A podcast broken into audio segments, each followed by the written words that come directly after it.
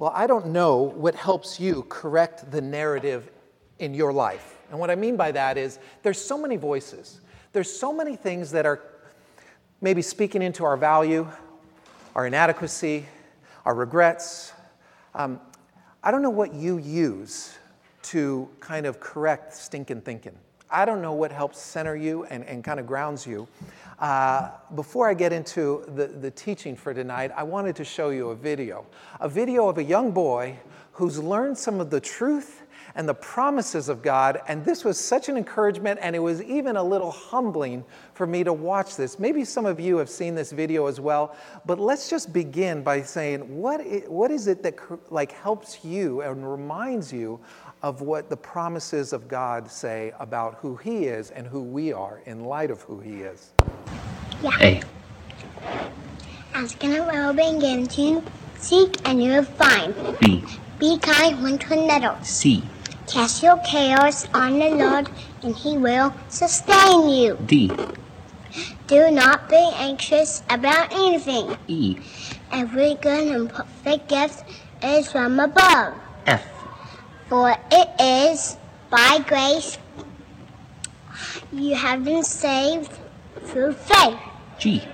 God is our refuge and strength and everything hope and trouble. H. He alone is my rock and my salvation. I. I praise you because I am fearfully and wonderfully made. J. Jesus Christ is the same yesterday and today, ever, ever. K. Know that the Lord is God. It is He who made us. L.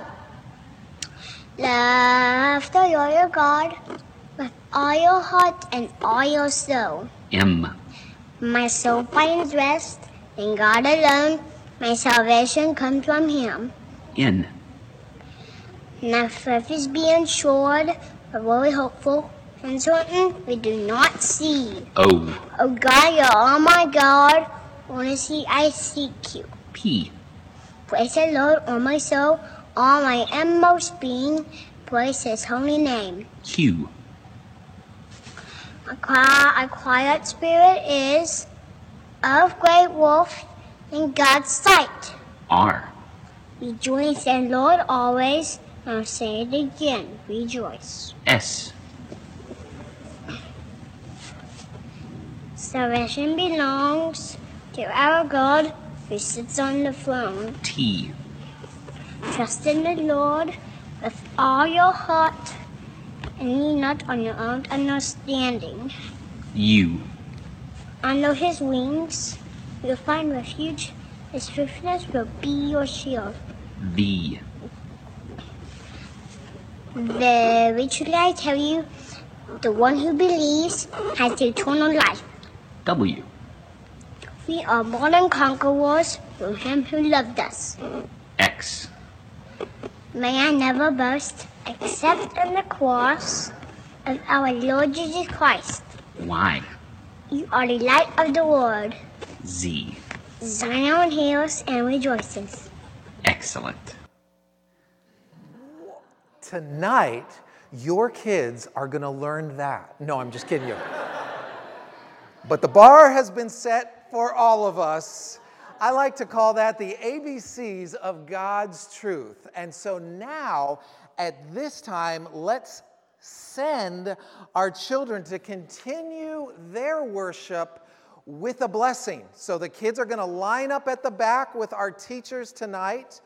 We have, uh, and, and remember, we're trying to do our new call and response. Uh oh, we have bad kids leaving before the, we've got runners. We got runners. Hold on, wait, wait. Okay, now, with a handout reach, we're just going to bless them and go. And we say together, The Lord bless you as you continue in your worship. And you guys say back, Yes, thank you for that blessing, children.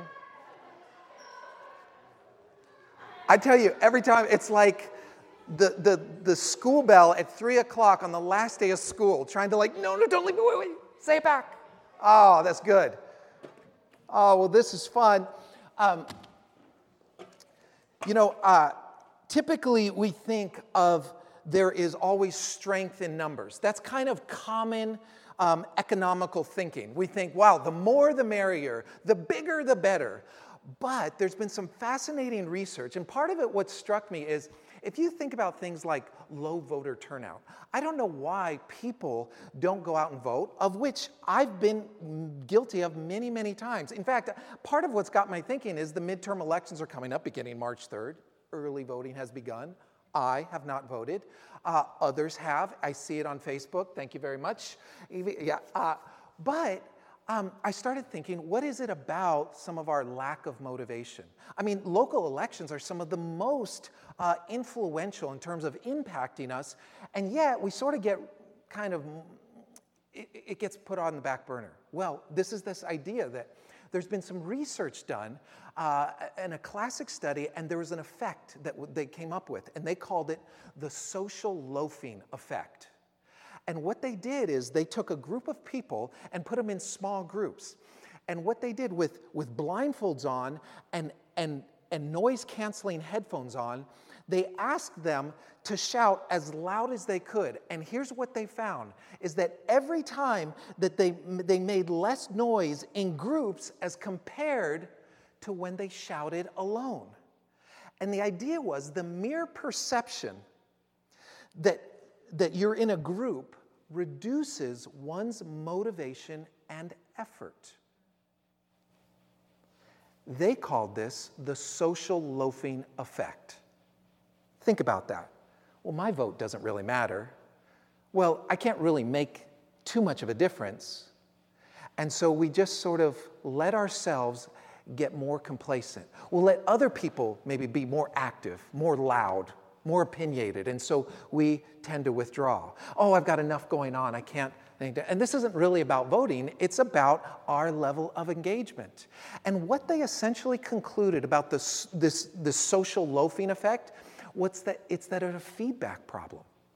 It's that the larger an organization becomes, the harder it is to both measure credit and blame, maybe the less motivated or the more disconnected we really feel. I think this is one of the great problems of not just our American citizenship and our participation in the democratic way. I think this is a problem for the church and what we do with our faith. See, what's happened is that we've largely created a faith expression based on a passive response. I got myself to church, now that's my expression. Except you and I both know that helps. That's like ground zero. That's a good starting point. But for faith, to really become transformational, for faith to really be impactful, it's often because of the relationships and the actual doing of the work of the ministry. How many would say, I've learned the most from my successes? you and I both know that really the great teacher is struggle, is failure, is suffering. Those are the lessons that are hard learned, but they're the most transformational.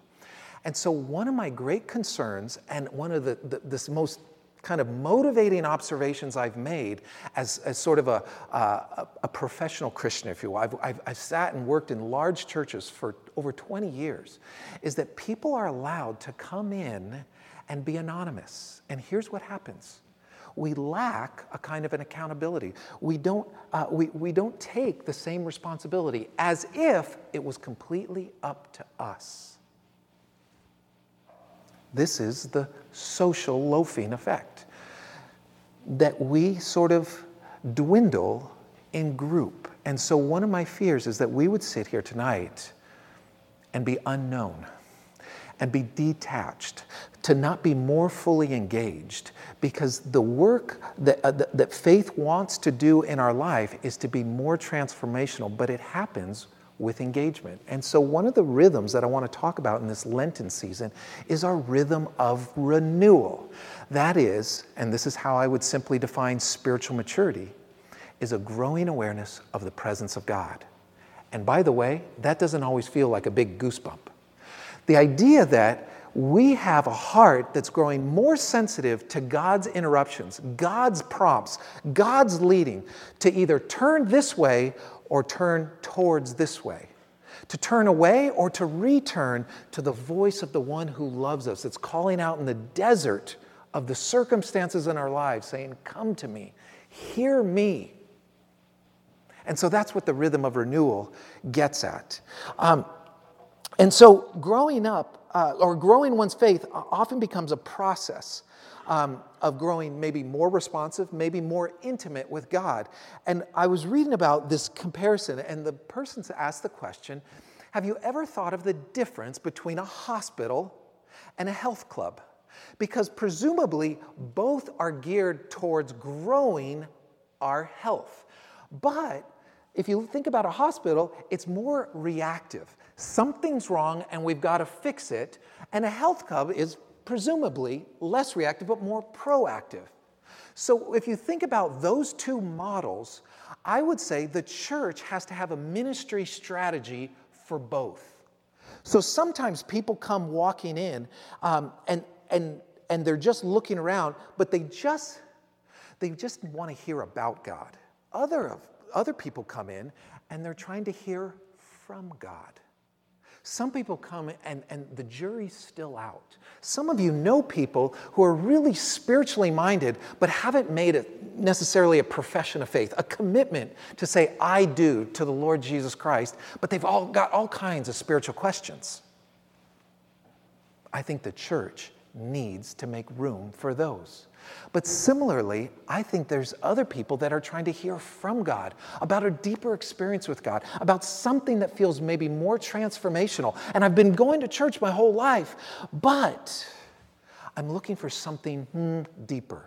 And to which I would say, one of the things we're experimenting on is simply love thy neighbor as thyself, because I think that's theologically deep and personally pretty uncomfortable. But at the end game is growth. So I like those two pictures. We're trying to develop a ministry strategy that satisfies both as a hospital on a reactive side and people come limping in, and on a maybe a health club side where it's proactive and we're looking to grow people or train them into a stronger, living, more dynamic faith. I think healthy churches need to do both, but my observation is, is one, a, a church usually does more of one than the other we're all about going deeper and studying God's word, or we're just an on ramp that wants to expose and, and, and kind of attract people. And I'm saying, can we do the unthinkable and do both? I hope so. Welcome to the experiment that is Mission Hills Church. Um, and welcome to this series called, uh, that is going through Lent, and we've called it Not My Own, because these are these reoccurring words of Jesus throughout the Gospels where he has this self deflecting phrase. And I think this is a great phrase for us to frame in what Lent is all about. It's very tempting to take our really educated and affluent and comfortable lives and say, God, would you help me? Would you bless me? But what really the gospel message, the real good news, is when we learn in some uncomfortable way to empty ourselves so that we can make room for more of God. So, in some ways, we need to die to ourself before we can experience the new life. It's like filling a cup that's already full and it's just going to overflow. But what we want to do is fill it with more of God. So, this not my own, Jesus comes and he uses it several times. Sometimes it's, these are not my words. This is not my teaching. This is not my authority. Well, tonight I want to look at a phrase in the garden. This is in kind of the waning moments of his life. He's within just a like a, a, a, you know a short window of losing his life. He's kind of rallied the troops, those closest to him, and he makes an appeal to them, and then he goes to the Father in heaven, and he says these words in Luke 22. He says, "Jesus went as usual," which I love. Regardless of how good or bad circumstances were, Jesus went as usual to the, uh, to the Mount of Olives, and his disciples followed him. And on reaching the place, he said to them, Pray that you will not fall into temptation, which is a nice way of saying, I'm pretty sure you guys are not paying attention. You'll probably fall asleep, you'll get distracted, but pray for what I would say is a growing awareness of the presence of God. Can your hearts be more sensitive to God's leading? And then he says, He withdrew about a stone's throw beyond them, knelt, and he prayed, Father, if you are willing, Take this cup from me, yet not my will, but yours be done. In other words, he knew what was to come. It was not his first choice, but it was God's best choice. And he said yes, despite the fleshly desire to avoid any more pain, any more discomfort. And he gave himself willingly to torture the cross to death. And he prayed, Not my will, but yours. Now, one of the most transformational experiences, encounters that we can have is those not my will moments. But the problem is this I prefer my way. I like getting my way. Um, one out of one times, I always like to get my way. It's just this, like, it's like as constant as gravity. I just prefer my own way. And to make it worse, I'm a consumer by nature. And so I like to look out for my own needs. Because if I don't, who will? Except God. And God knows my needs better than I know my needs. And so he invites us to say, with him, this isn't just Jesus' prayer, this is an example for us to say, not my will, but yours. Can I know your will a little bit better? Because I know mine. Not my will, but yours. I think this is like the quintessential perfect Lenten prayer that we can offer. In fact, I've gotten to the point with young couples that I'll meet with. Um, you know, uh, for a long time, I'll, I'll, do some premarital counseling for, for years. And, um, but I've gotten lately, over the last several years, to, to suggesting to every newlywed couple you know, we'll talk about family of origin, we'll talk about communication patterns, we'll talk about maybe um, who's the saver and who's the spender. And, you know, you, you try and kind of unearth some of the things that you're going to face in marriage. Um, but then I get to a point and I ask the question do you have something to give yourselves to besides you? In other words, do you have a ministry together? And the reason I suggest this as really important is because if we don't have something that we can stand shoulder to shoulder and serve without necessarily immediate reward or even instant gratification or benefit, but something that we just can give ourselves to, what it does is it lays the foundation for marriage that says, our home is not the center of our life. Our marriage is not the center of our life. And eventually, our family is not the center of our life. It might be the priority, which it should, but it should never be the center. And so, what I encourage couples to think about is how can you give yourself together in ministry to something beyond yourself? Because I don't believe your life, your marriage, your family was supposed to be the center of your life if our lives are new in Christ. I need regular, disciplined reminders, things that interrupt me to say, oh, yeah, I said yes to this. Oh, yeah, I committed to this. If I don't show up to this, I, it, people, it, will fall apart, or um, it, it won't happen, or if I don't help invite people or organize. This is work, and yet it reminds me that my life is not my own. Not my will, but yours be done. And it feels like a spiritual workout, and I start to feel the burn and I want to put it down, except God, through His Holy Spirit, is calling me to one more rep. I got this. Not my will, but yours. And I'm with you. The other thing, and this is why I showed the video earlier, is I'll often ask people is there something that interrupts your stinking thinking? Do you have something that reminds you of God's truth, God's word, God's promises, God's hope?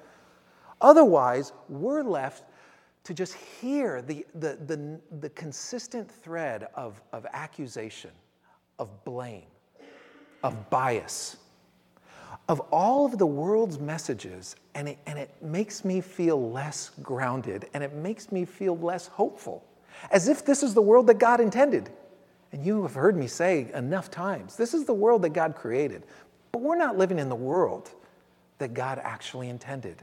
And the only thing that does that for me is God's word. So the question is, is what is your diet, your spiritual diet for God's word becoming living in your life. Now, I'll be honest. I try and read God's word, and I try and have uh, almost daily, and I try and just have some kind of devotional practice. But sometimes God's word feels about as bland as a bowl of oatmeal that has no flavor, and you're like, this feels like mush.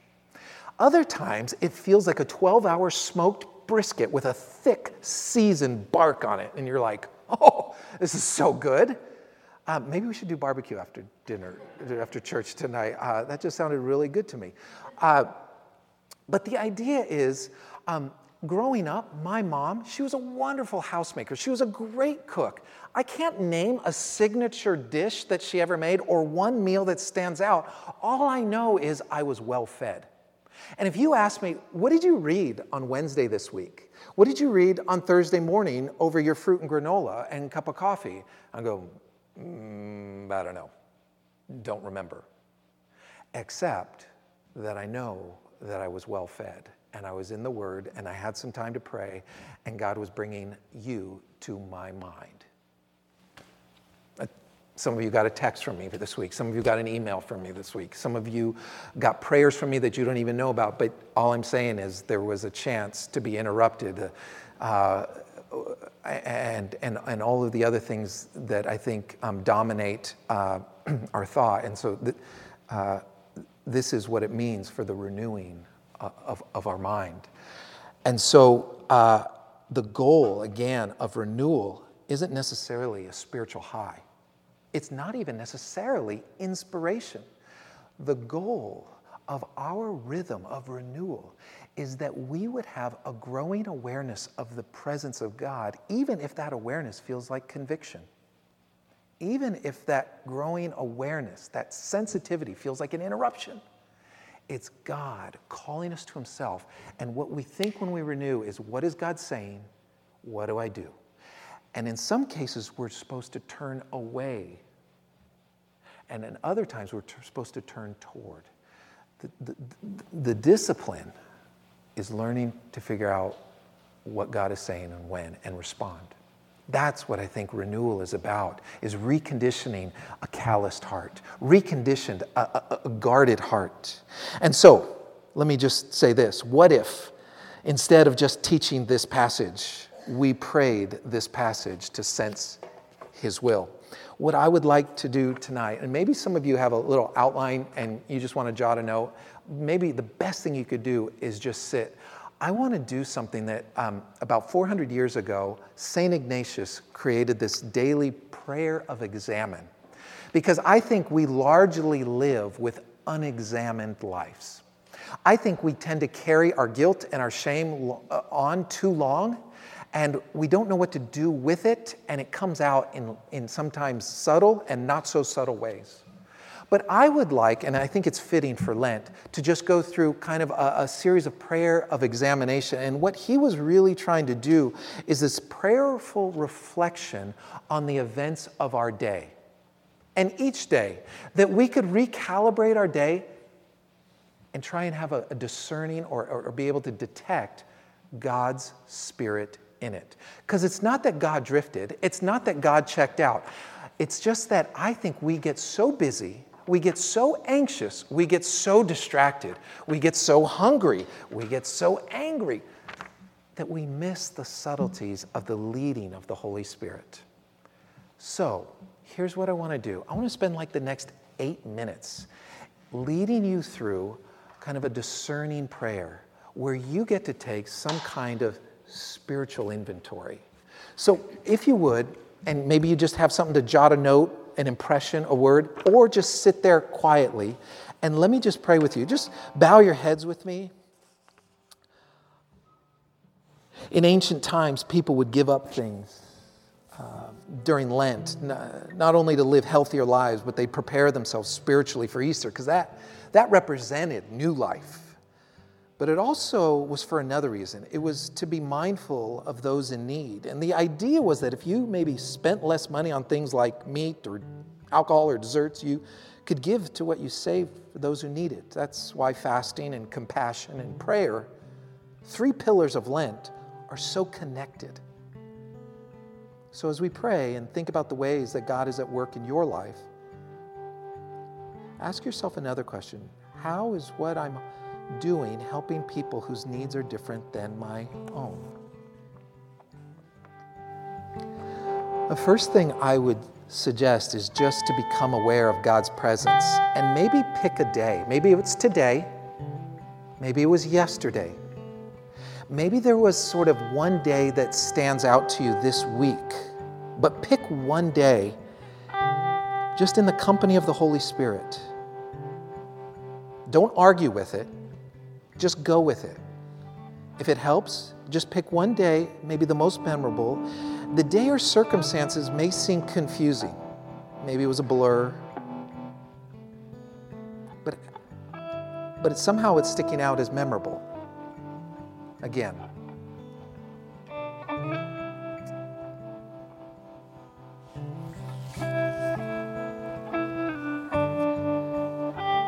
Now begin to walk through the day with gratitude. Gratitude is the foundation of our relationship with God. Walk through your day in the presence of God and simply make a note or, or, a mental note of its joys and delights. Focus on the day's gifts. Look at the work you did, the people you interacted with.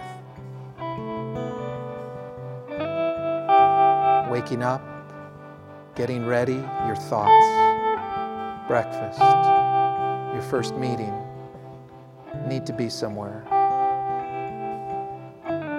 what your morning was doing, who you met with for lunch, how you spent the lunch hour, meetings, appointments, sitting behind your computer, commuting. What review the day with gratitude.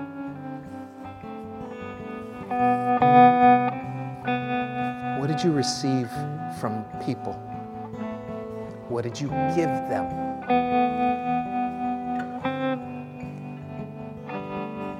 It's all a gift. Be reminded of small things the food you ate, the sights you saw, and other seemingly small pleasures. God is in the details. Let your analytical heart become grateful. Let it be moved with gratitude.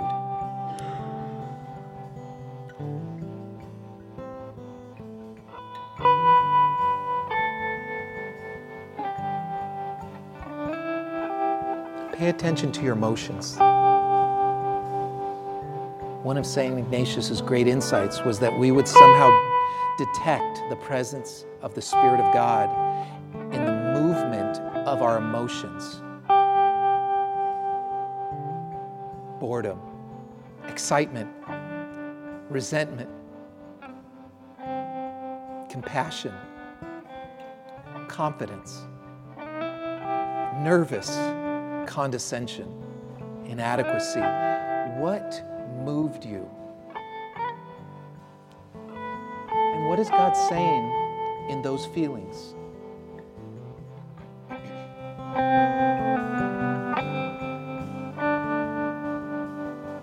God will likely show you some ways you might have felt short. Simply make note of these faults, but look for other implications. Does a feeling of frustration maybe mean that God wants you to consider a new direction in some area of your work? Are you concerned about a friend? Perhaps you should reach out in some way.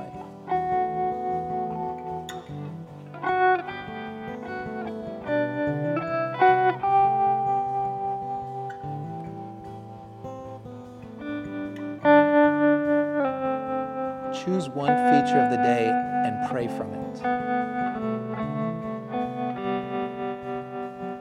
Ask the Holy Spirit to direct you to something during the day that God thinks is particularly important. It may involve a feeling, either positive or negative. It may be a significant encounter with a person or some vivid moment of pleasure or peace, or maybe something that seems rather insignificant.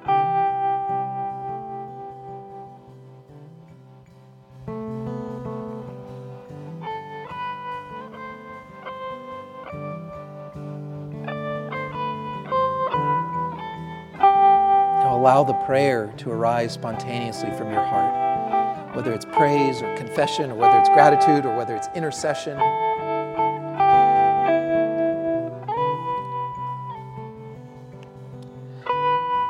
Now ask God to give you light for tomorrow's challenges.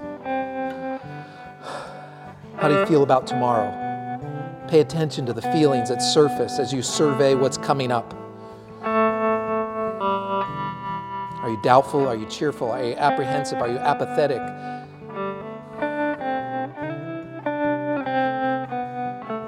Allow these feelings to turn into a prayer. Seek God's guidance. Ask for help, understanding. Pray for hope.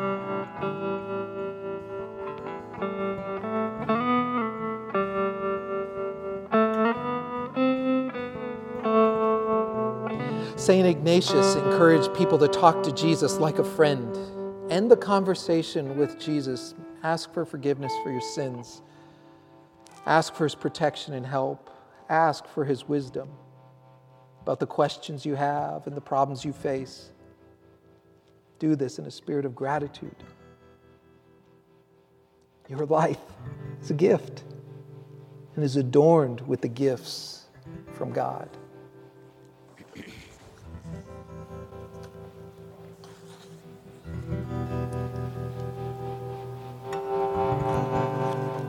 Father, we thank you for the ministry of your Holy Spirit. I pray and trust that it's active and dwelling in our hearts and our minds. I believe this is only at the beginning, but I, I, believe that you want to give us these kind of prompts. So I pray for a, a reconditioning, a resensitivity, that we might sense your leading, your guidance, your love, your joy. Restore unto us the joy of thy salvation, we pray.